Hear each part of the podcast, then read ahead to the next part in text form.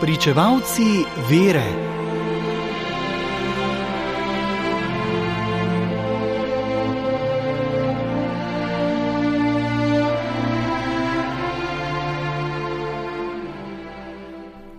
Krstno ime današnjega godovnjaka, ki ga je papež Janez Pavel II.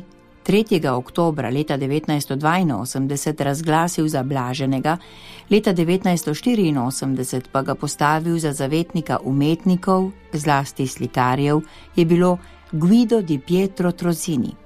Kot član dominikanskega reda je dobil ime Janez iz Fiesole.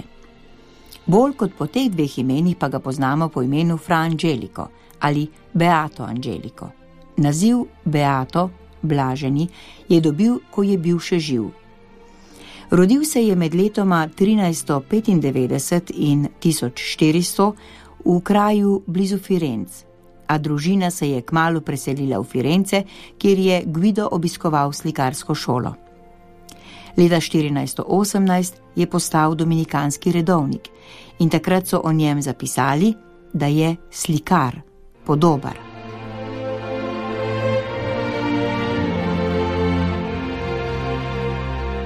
Brali smo iz knjige Svetnik za vsak dan, ki jo je napisal Silvestr Čuk.